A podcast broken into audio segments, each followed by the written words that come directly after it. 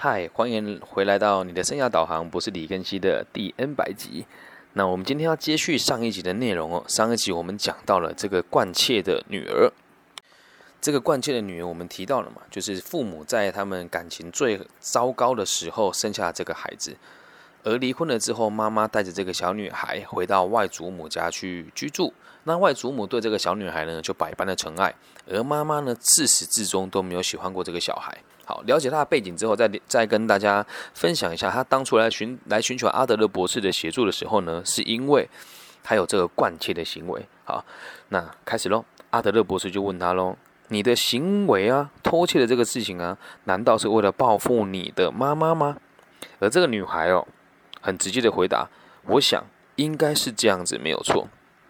好，那他想要证明啊，他比妈妈更加的坚强。这有趣了哦，他想要报复他妈妈，而阿德勒在这边却是认为他想要证明他比他的妈妈更加的坚强。可是呢，之所以会有这个偏差的目标啊，是因为他感觉脆弱，感觉妈妈不喜欢他。妈妈不喜欢他是一种脆弱嘛，对不对？进而产生这所谓的自卑的情节。这个自卑情节为他带来的这个感受呢，是很痛苦的，很难过的。可是呢，这个孩子毕竟没有受过很良好的教育嘛，也一直以来都是在这个奶奶溺爱之下成长的，所以他唯一啊可以计划到跟能够想得到的这个优越的方式呢，就是惹麻烦。好，那么再重复一次哦，这个优越的方式就是希望自己能够被别人关注，对别人有影响力。那说真的，你犯了错之后，是不是某种程度上，你的家人、你的师长也会对你投注这些关爱呢？那当小朋友啊出现了这种偷窃或者是其他的偏差行为的时候，往往都只是为了报复而已哦。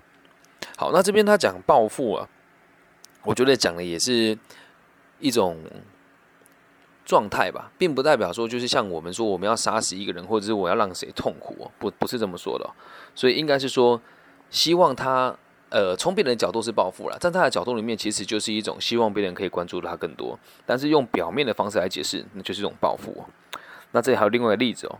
有一个15岁的女孩失踪了8天，她被寻找了之后呢，送往当地的少年法庭。那她在庭上哦，说到她遭遇到一个男人绑架，并且啊被捆绑在一个软禁在一个房间里面长达8天，但是没有人相信他所说的话。那医生呢，私底下找他会谈，要他说出真相，而他却非常的生气，并且指责医生说：“你为什么不相信我说的故事呢？”然后给这个医生一个大大的耳光。好，这是另外一个个案的故事哦。而他来求助的时候啊，阿德勒博士说，当他看见这个女孩的时候，他询问她未来你想要做一些什么，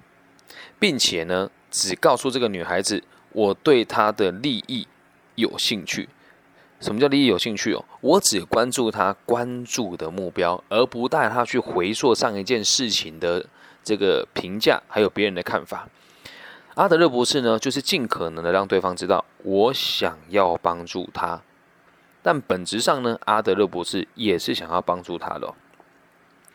阿德勒博士呢，要他说出一个属于他自己的梦，啊，就是他自己做过的梦哦。这个15岁失踪8天的女孩啊，她笑了一笑哦，并且告诉阿德勒博士哦，我呢在一个酒吧里面，我走出去呢，我看见了我妈妈。那不久之后呢，我爸爸也来了，我要妈妈把我藏起来，让爸爸找不到我。那这代表什么意思呢？在这个梦里面啊，阿德勒博士给出这样的解析哦，他说这个女孩子害怕她的爸爸，并且用各种方式与她抗争。我们相信她的爸爸曾经处罚过她，由于这个女孩呢害怕受到爸爸的处罚，所以就被强迫开始撒谎。这一段就很有趣了哦，因为害怕被处罚，所以撒谎。我小时候也有经历过这个状况，我还记得有一次，我跟我的表亲哦，和我的姐姐3个人在家里玩这个娃娃，我们就把那个绒毛的娃娃丢来丢去，然后突然砰的一声，我们把这个灯泡呢打破了。而在惊慌失措之下，我们去楼下，竟然3个人都说出我们玩到一半，那个灯泡突然就爆炸了。因为我爸爸实在是太凶狠了，所以我能够理解这书里面举的例子哦。于是呢，他就被强迫开始说谎，因为他如果不说谎，就会被殴打，或者是会被处罚嘛。那与其去承认错误呢，那还不如就假装自己什么都不知道，反正没第三个人看到啊，对吧？那如果再回到书里面哦，如果我们听见一个说谎的个案，我们听见一个说谎的个案，或者惯性说谎的个案，背后多半都会有一对非常严厉的父母。除非说出真相有危险，否则就没有说谎的必要。很有趣哦，这是真实的逻辑嘛？除非我们说出真相有危险，否则就没有说谎的必要啊。但是在这个个案里面，他们非常惯性说谎。那另一方面切入，我们可以看到这个我们现在提到的这个案的女孩哦，在某种程度上呢，和母亲是合作的哦。接着这个个案跟阿德勒博士坦诚哦。有一个人怂恿他去酒吧，那他就在那个地方待了整整8天。可是呢，他又非常害怕自己的父亲会处罚他，所以他到现在还是都不敢说出真话。但我们可以从他的行为里面去了解到一件事情哦，他希望爸爸对他能够温柔一点、善良一点、宽待一点。也可以解释成他感觉受到父亲的压抑。唯有以伤害父亲的方式，他才能够感觉自己优越过他。否则他回家说：“爸，我去酒吧混了8天。”那他爸肯定揍死他的嘛。那如果今天他去法庭按铃控告说：“我被人家软禁起来8天了，爸，你快来救我。”爸爸对他的处罚的这个想法可能就会降低一点点。而在这个过程当中，很可能说：“哎呀，好女儿啊，你总算回来了，爸爸不怪你啊，以后爸爸不再打你了。”对，这是有可能就是他的目的嘛。那我们该怎么来帮助这一些寻找优越感却又用错方式的人呢？我们该怎么做呢？假如我们认清努力寻找优越感的人比比皆是，这是我们认清这个事实啊。寻找优越感的人到处都是，那这样做起来呢，就一点都不困难了。于是我们就能够设身处地的为这些朋友着想，体谅他们的行为和目的，就不会都只是指责而已嘛。我小时候住的巷子口就有个这样子的奶奶哦，就没有人她会跟着这个空气说话，因为当时在我们所住的村庄也算是农村吧，就大家明智未开嘛，所以就会说她有病啊，她有邪灵缠身啊，咱们不要理她。但是回到根本哦，就是他也希望大家关注他，他藉由这样子自言自语的过程当中，会看到我们对他投予敬畏的眼神。对，那如果我们当时能够这么想，整个村落的人都对他多一点协助跟多一点关心的话，或许理解他的行为跟目的以后，这个世界会多出很多善良的可能性。所以这个老奶奶后来去了哪里我也不知道，因为我搬离那个地方很久了。那大家如果有兴趣聊聊我小时候的这个居住的这个地方的故事呢，我也很乐意大家在留言区里面跟我留言互动，我会告诉大家。那 也算卖个关子吧。我小时候住的地方呢，就是扇形车库。对，在全世界呢只有2座扇形车库，一座在日本，那一座在台湾。那我就住在那个扇形车库旁边。所以大家如果想要听听更多我关于这个小时候在台湾的这个铁路的宿舍里面的故事呢，大家可以留言给我。毕竟这个频道呢是以教育为主要的目标，那我也可以透过我小时候的成长过程来跟大家说一说，在教育上我们遇到哪些问题跟可以改善的地方。好，再回到书里面来哦。那他们我们说的这些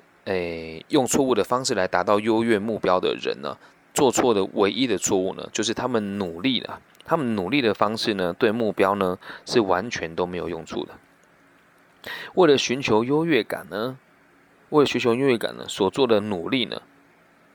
努力都是会诱激着每一个人啊，这是很正常的事情啊。如果我们是为了寻求优越感而努力的话，我们都会成为人类文化贡献的动力跟源头。重点是方向要正确啊。我们既想要受到众人的敬仰，又想要有能力对别人有影响力，那是不是往最好的方向讲，就是成为一位在社会上有贡献的人呢？不管你的工作的这个收入高低与否，哪怕只是一个清洁工啊，哪怕只是一个日领的工人，我们也一样啊。我们不偷不抢不拐不骗，在这个伟大的这个城市当中，我们在这边用自己最努力的态度在这个城市过生活。而我们的努力并不是为了自己赚钱，当然赚钱很重要，而最重要的事情是我们也在协助这个城市建设啊，也在协助居住在这里的人民有更好的环境啊，难道不是吗？如果我们人类的全体生命都可以沿着这条伟大的行动线来前进的话，由上到下，由小到大，由挫败到胜利，我们都是可以往更好的方向走嘛。那在竞争里面也是一样啊，我们人类为何竞争？因为竞争才会进步嘛，对吧？那跟大家讲个也不算冷门的知识吧，就是我自己读了一些历史文学的书所得到一个结果。咱们伟大的东方文化在十字军东征的时候，为什么能够把火药、罗盘跟印刷术传到西方去呢？我们在那个时代是比西方进步很多，那当然现在我们肯定也比西方也跟西方差不了多少，甚至还比西方更好。因为当时啊，欧亚大陆这个地方啊，我们是横向的嘛，所以欧亚大陆的这个中间呢就是丝路，东方和西方的民族会在这边交流，有交流就会有打仗。那在这个打仗的过程当中，或多或少呢也会发生一些生命上的折损，但是在整体的竞争过程当中，我们还是对自己的武器越来越有发展。不然你看啊，我们没事干嘛发明罗盘？怕迷路嘛，为了扩张领土嘛。那从一个比较狭隘的领域来看，就是东方跟西方的竞争。但如果把它扩大全领域来看呢，就是我们人类透过竞争来让自己达到更进步，哪怕会有挫败跟胜利，甚至这个胜负之间还带有非常这个严重的成本，就是失去生命，也都是为了让人类可以更加的进步一些些。不过呢，有这么美好的假想呢，是因为假设所有的人类都可以掌控生命问题跟自卑还有优越感的这个落差，才有办法做到这一点。那些努力丰富人生生命的人，他们是用这样子的方式在勇往直前的，同时在他成长的过程当中也在利益他人。我不知道该怎么跟大家陈述我的过去的故事哦。我曾经被这个法官判过伤害的罪，对，那为什么他会判我伤害呢？是因为有吸毒的人殴打我，而我还手揍他。那我自己自幼习武嘛，所以力道可能比较大一些，就一不小心把他的肋骨跟他的这个脸庞啊，肋骨断了一根，然后脸庞就裂开了。那这个吸毒的人殴打我，他去法院控告我伤害他。但是当时呢，我觉得也很感谢这个判决了哦，我就被人家贴上标签，说是有暴力倾向的小孩。那我自己是 ADHD 过动症的患者，在小学2年级的时候有被医生说可以办理确诊，但我没有去办理，原因很简单，因为我认为自己没有。那也被人家诊断有轻微的亚斯伯格。在过去我是如此的脆弱，而且需要别人的协助。但是这个是别人认为我脆弱，跟别人认为我需要协助，可是一直以来我都不认为自己和别人有什么差别。在这个状况之下，我一路成长，到我念完了东海大学会计学系之后，开始踏入我的人生旅程。我卖过冰淇淋，也卖过瓷砖，待过 KPMG 做这个会计的稽核人员，然后再到这个跨国的这个代工厂担任人力资源的管理师，再回到台湾自己开始做不动产的经纪人，再到最后自己创业，然后开始被各个大专院校还有这个初中啊、高中啊、基金会、企业里面去担任这个生涯规划的老师跟人力资源的顾问哦。我现在的做法都是，我希望不要再有任何一个像我这样子的孩子，具有独立思考的能力，愿意付出一切的孩子，必须得让没有什么心理背景跟教育背景的老师或是家长摧毁掉。那因此，我也用我的方式在勇往直前。就像我来到了网易云的这个平台，我的很多过去使用的措辞跟所理解的价值，在我们这里是无法被公布出来的，所以我为了这个呢，每天得再重新多花4个小时来重制我的节目，但我还是愿意做啊。就像与此同时，我女儿现在在旁边扭来扭去，她还不愿意睡觉，对。但我要克服这所有的问题，目的只有一个，希望更多人学习到阿德勒的这个逻辑，还有这个佛家的这个真正的思想。我并没有所谓的宗教信仰，只是透过这些书籍的阅读，让我学习到很多和世界更和平相处的方式。所以与此同时，也再次呼吁大家，如果你听这个频道的内容觉得对你有帮助，麻烦您帮我传送给下一个人，让我们用更开阔的心态来面对所有的问题。正所谓青年强，国家就强。那青年要怎么强？就得让我们每一位壮年的人都对社会能够有正确的认知。裨益他人的最高的指导原则，在我的认知跟看法呢，就是我们孔老夫子所说的“老有所终，少有所长，壮有所用”。如果我们大家秉持着这个原则呢，社会就会更加的安定，让老人呢可以放心离开这个世界，因为他所孕育的每一个人都有独立的生存的能力了。让这个小朋友，就是所谓的少有所长，让他们在有行为能力以前，可以毫无后顾之忧的学习、成长、探索。那壮有所用呢，也就是期待这里的每一位听众和我，如果在30岁左右的年纪，我们的工作都是得对社会有帮助的，去协助老人放心的离开，协助小孩认真的学习，这才是我们真正的目标。这是我工作的内容吧，对。那也希望大家可以理解多一点，然后一起学习阿德勒的思想，让世界更加的稳定。好，继续往书里面的内容看。如果我们用对方法，我们就会发现，不难于取信于他们。取信于哪些人呢？取信于那一些被精神疾患所影响的人，对于那一些对优越的目标用错误的方式来追求的人。最终，我们借由合作，还有建立人类对于价值和成功的所有的评断，就可以让每个人都投入这个让人类更加进步的洪流当中。这是人类最伟大的宇宙的真理。这是书里面的内容，并不是我说出来的，这才是人类伟大的真理啊！追求世界的真谛，并且让全人类进步。我们所有人的行为、理想、行动和个性，都应该以人类合作为宗旨，以合作为第一目标嘛。就像小朋友，像我女儿现在就要跟我合作，她要睡觉，可是睡不着，对不对？可她现在躺在旁边，她不说话，就睁大眼睛看着我，因为她知道如果她说话了，会打断爸爸的工作。现在可以说话了，对不对？要说对，那就是她的声音。那在我的世界里面是，我为了做这一门节目，所以因为时间很有限嘛，我的工作内容很复杂。因为原本在台湾的这个大专院校里面授课，还有这个劳工局、社会局、教育局等等的单位哦，那在这边授课呢，他们的时间因为现在在台湾的这个疫病的状况特殊，所以我们必须得在家防疫，所以所有的课程呢都变成线上的。我做线上课程是没有问题的嘛，毕竟在台湾的 Podcast 我也经历了几个月的时间。但是这些行政的老师呢，可能对这东西不熟悉，所以我要花很多时间来和他们协调行政的内容，甚至是也要再重新跟他们讨论过，我们该用什么样子的方式跟平台来进行课程。那我自己也有经历一些简单的小买卖，不动产啊、汽车啦、保险啊、这个所谓的一般人的这个健康的食品啊，我也都有在做这个就是小小的买卖吧。因此要忙碌的事情非常多，还要陪伴我们家的小宝贝，还要帮他设计他的教案，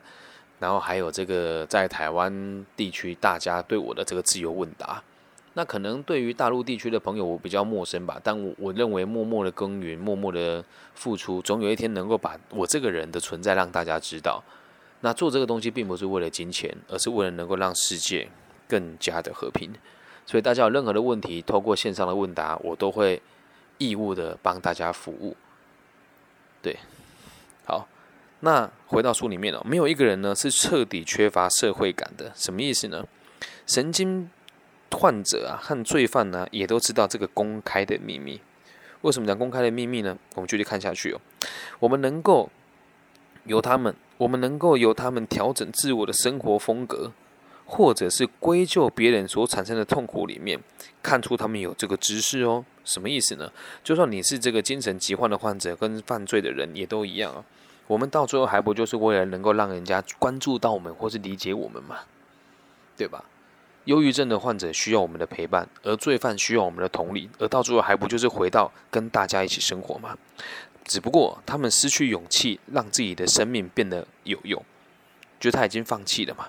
一股自卑情节啊，觉得自己很差，差劲到不能再差劲，这种感受告诉他们，合作的成功并不属于你。所以他们掉头呢，不去面对生命中真正的问题，而是沉溺于想象中的对手，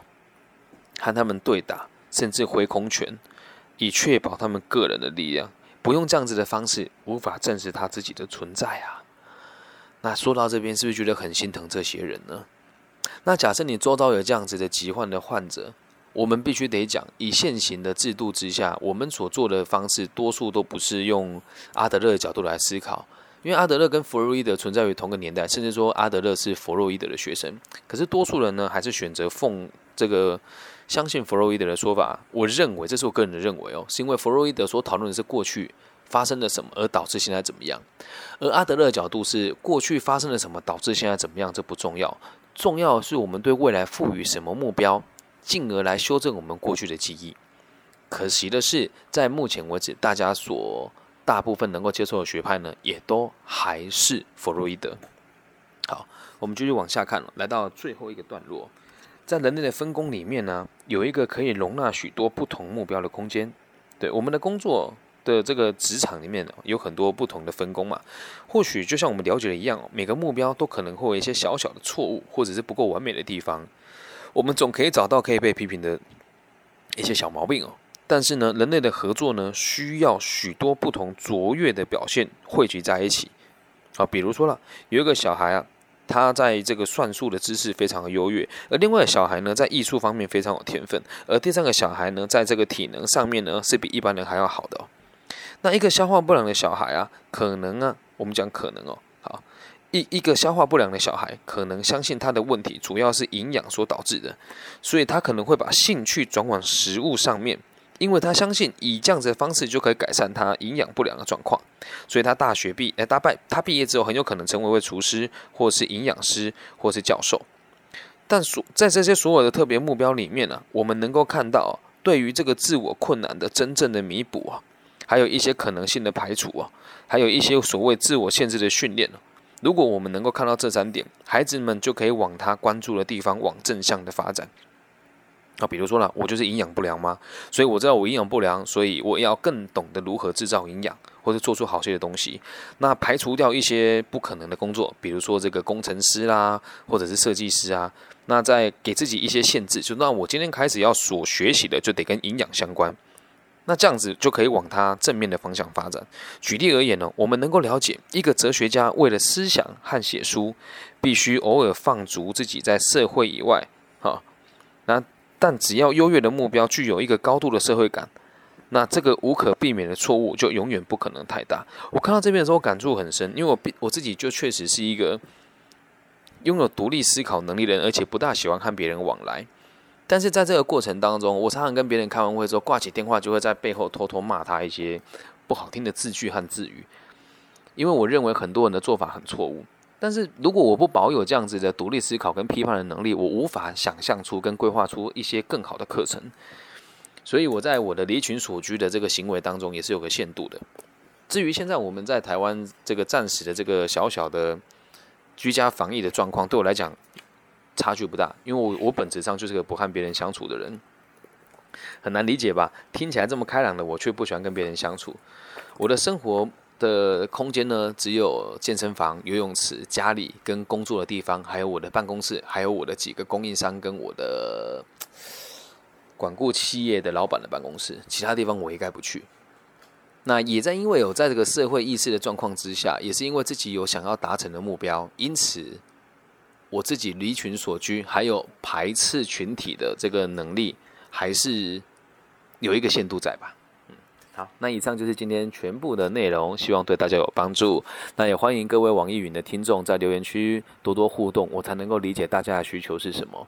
因为毕竟我没有办法在大陆四处演讲，以后如果有机会我是愿意去的。我在台湾的这个学校里面演讲的场次，一年大概有300场，现在大概有500场左右啦。对，但我也期待等这个全世界紧张的这个疫情结束了之后，我也可以到大陆去影响更多人。谢谢大家，我是李根熙，我们下次见。